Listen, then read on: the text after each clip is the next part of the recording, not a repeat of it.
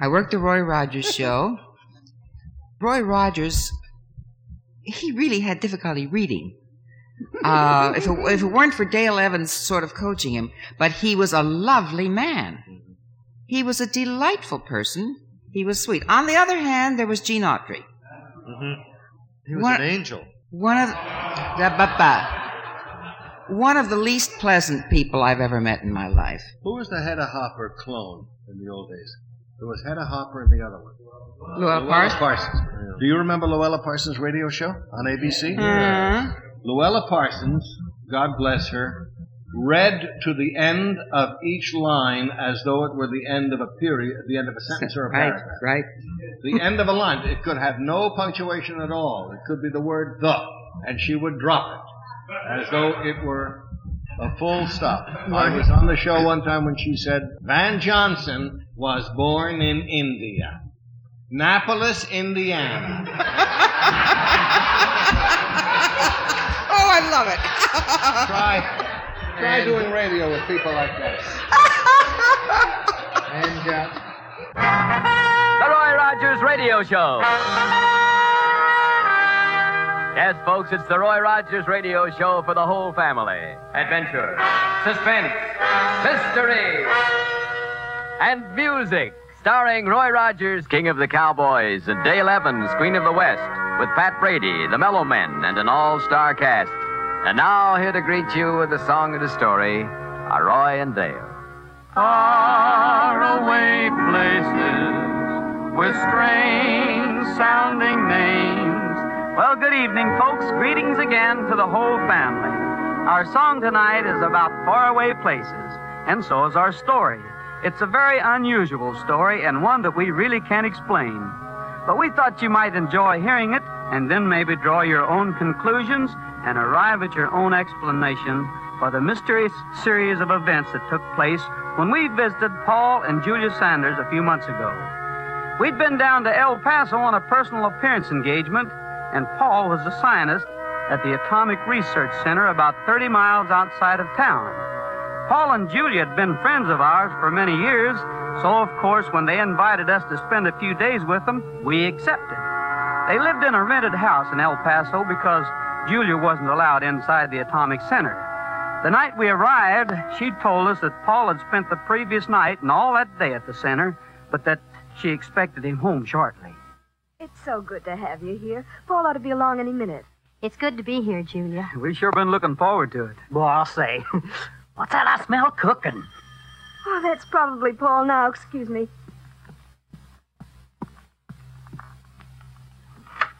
Yes? Mrs. Sanders, Yes. I'm Forbes from the Bureau in Washington. Here's my identification. Oh, yes, please come in. Thank you.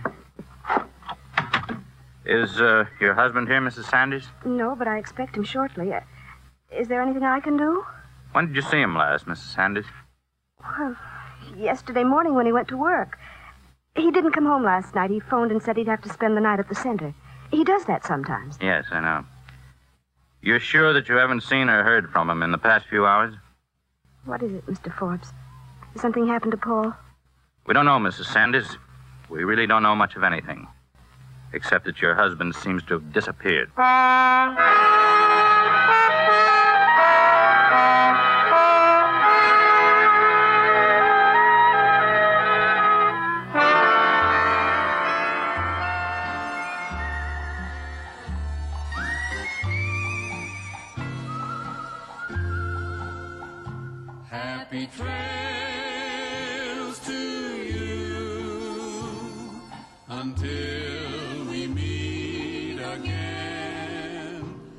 Rogers was born on November 5, 1911, in Cincinnati, Ohio.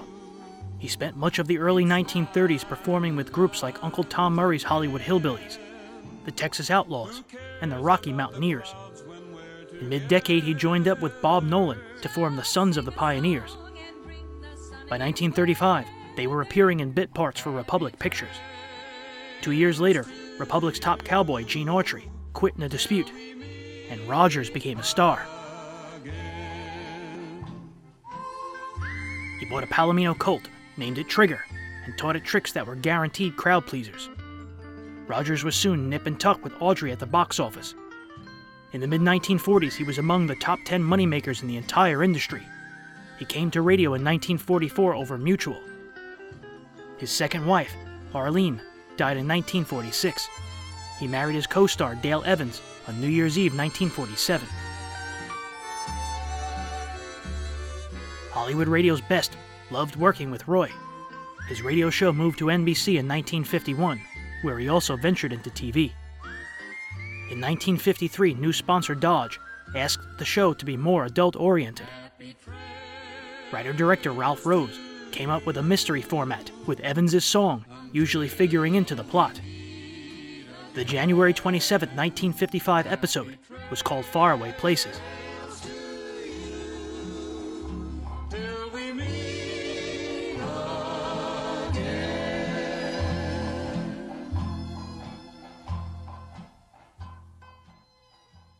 I'm glad to meet you, Mr. Rogers, Miss Evans, Mr. Brady. How do you Same do, sir?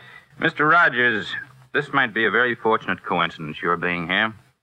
Perhaps you can help. Well, we'll be glad to do anything we can, Mr. Forbes. When did you first discover that Paul was gone? About 7 o'clock this morning, It's almost supper time. Why haven't you let me know before this? we've been searching the grounds and buildings of the center.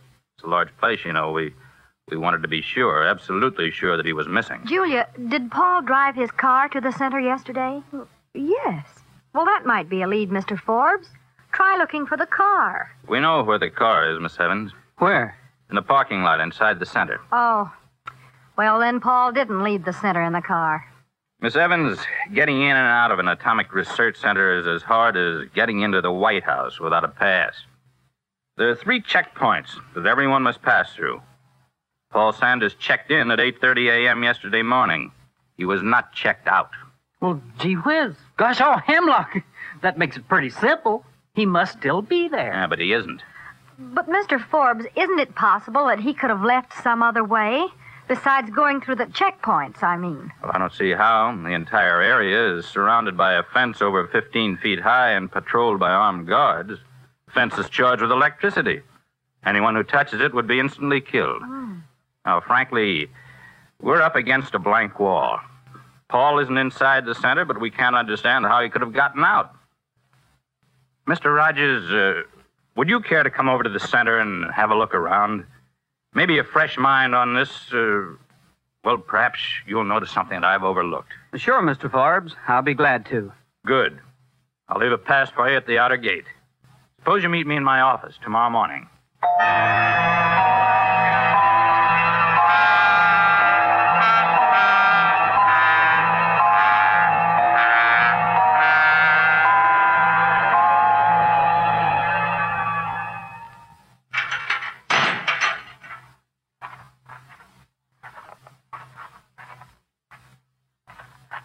See your pass, sir? Sure.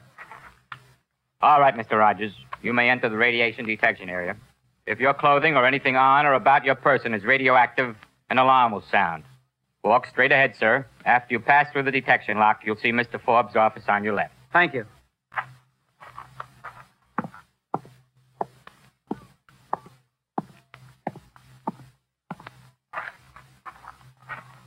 Guten Tag, mein Herr. You are uh, Rogers, yeah? Yes. I am Professor Braun. Mr. Forbes told me you were coming, Herr Rogers. I am to be your escort. Oh, well, thank you.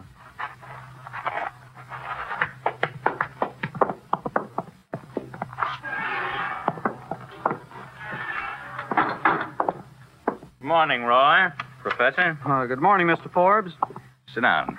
I've asked Professor Braun to take you around the center, Roy. Show you the room he shared with Paul. Sanders' personal belongings are still there. Personal belongings? But I understood that Paul only stayed here overnight occasionally. Yeah, that's right. Well, what do you mean by his personal belongings? When Paul Sanders disappeared, Herr Rogers, he was wearing his pajamas, his bathrobe, and his slippers. The rest of his things are still in the room.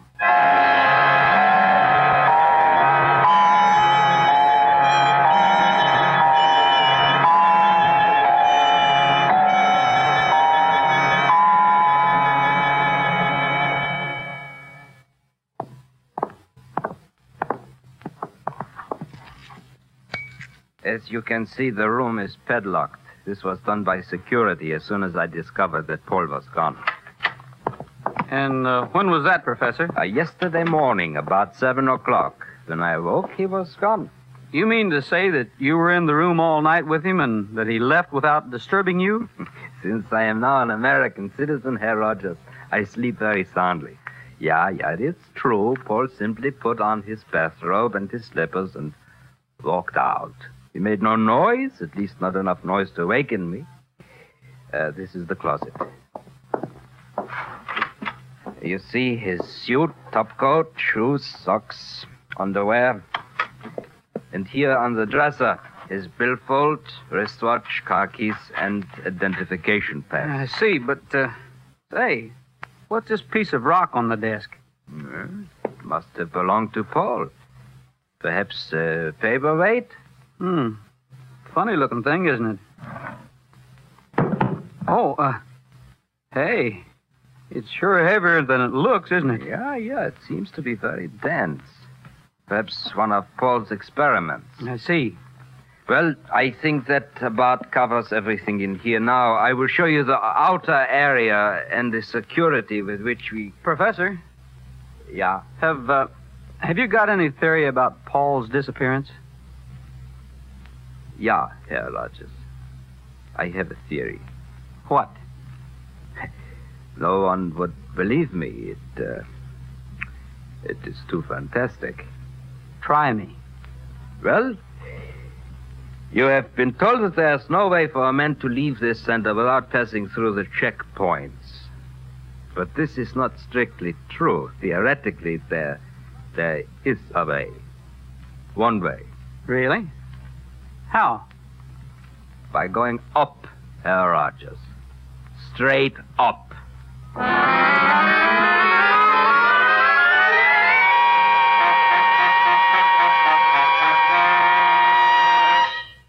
Hello? Miss Evans? Yes? One moment, please.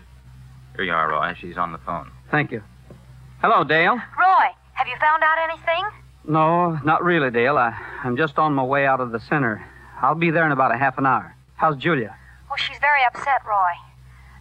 Didn't you learn anything? I'm afraid not, Dale. Is Julia there? No. She went for a walk over to Davis Park. Why? Nothing. I. Uh, I'll tell you when I get there. All right, Roy. See you later. Bye. Julia went for a walk over to Davis Park. I see. Roy, I think I'd better have her watched. Why don't you let me talk to her first? Well, okay, but I'm sure you realize how serious this is from many angles. Paul was working on a top secret project. He must have found a way to leave the center without being seen, and he must have had a reason not to take his clothes and personal effects with him. We've got to find out how he left and why. I'm sure he'll contact his wife sooner or later. He's very much in love with her. Yes, I know. I'll question her. Good. I I hate to think this of Paul Sanders. He he was cleared by security right down the line. But well, there's always a chance that it, well, it's a terrible thing to say, but You mean there's a chance that he turned traitor, went over to the other side? it's a possibility. There's another possibility, too. What's that? It's possible that Paul Sanders is dead.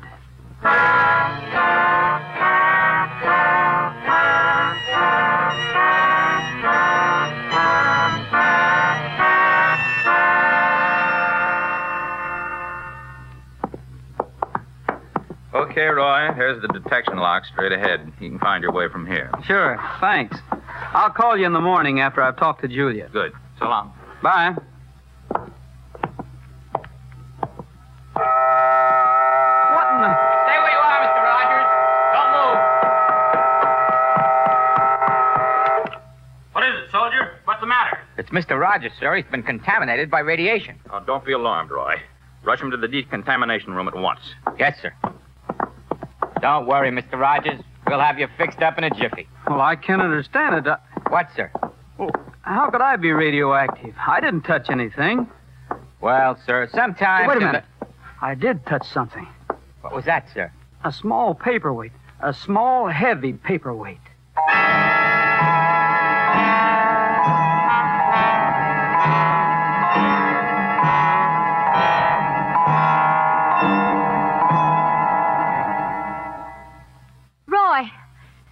Thank heaven you're back. What's the matter? Oh, it's Julia, Roy. She ain't showed up yet. Roy, I'm worried. She was so upset when she left. Hmm.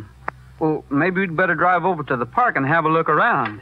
Hi, everybody. Oh, Julia. Julia, where have you been? We were so Oh, worried. I'm sorry if I worried you. The, the night was so beautiful and clear, I, I just couldn't stop walking. Julia, you shouldn't be wandering around by yourself. Frankly, Mr. Forbes is very suspicious. Suspicious? Yes, he he's even thinking about having you watched. Oh. Well, why? Well, there's something very mysterious about Paul's disappearance, the way he disappeared and why. Forbes thinks that Paul may contact you. I see.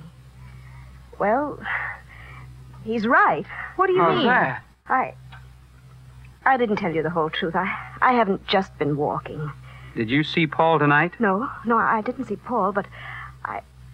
I saw a friend of his. He told me that Paul is safe and well, and, and as soon as possible, I'll be able to join him. Join him? Where? Up there. Up there. On one of those planets. You don't believe me, do you? You don't believe any of it. All right, Julia. Now take it easy and, and tell us about it again. You say a spaceship landed in the park, and this this man came up to you? Yes. At least, well, I I guess he was a man. He, he was wearing a heavy suit that covered him from head to foot, but he must have been a man because I, I understood what he said. Well, what did he sound like, dear? Sound like? Well, now that I think of it, I, I don't believe he spoke at all. Not really spoke, but I, I, I could hear him. Julia, you're upset. This disappearance of Paul. I'm not crazy. I'm not upset, and I'm not losing my mind. I didn't imagine it. I didn't. All right, dear. Paul is safe and well, and I'm going to join him. He said so. Did he say when you could join Paul? No, just for me to be ready at, at any time. Well, I, I suppose it's possible, but Possible. Oh, of course it's possible. I'm surprised at you.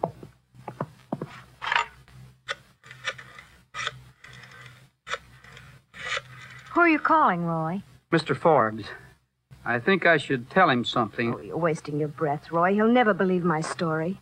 Hello? Mr. Forbes? This is Roy Rogers. Oh, no.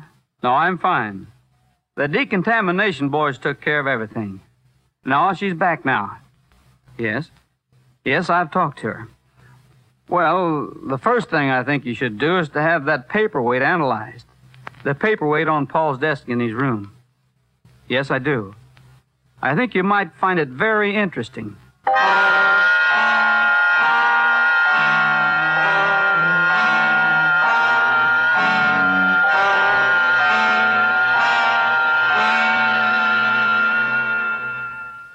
Another planet, huh?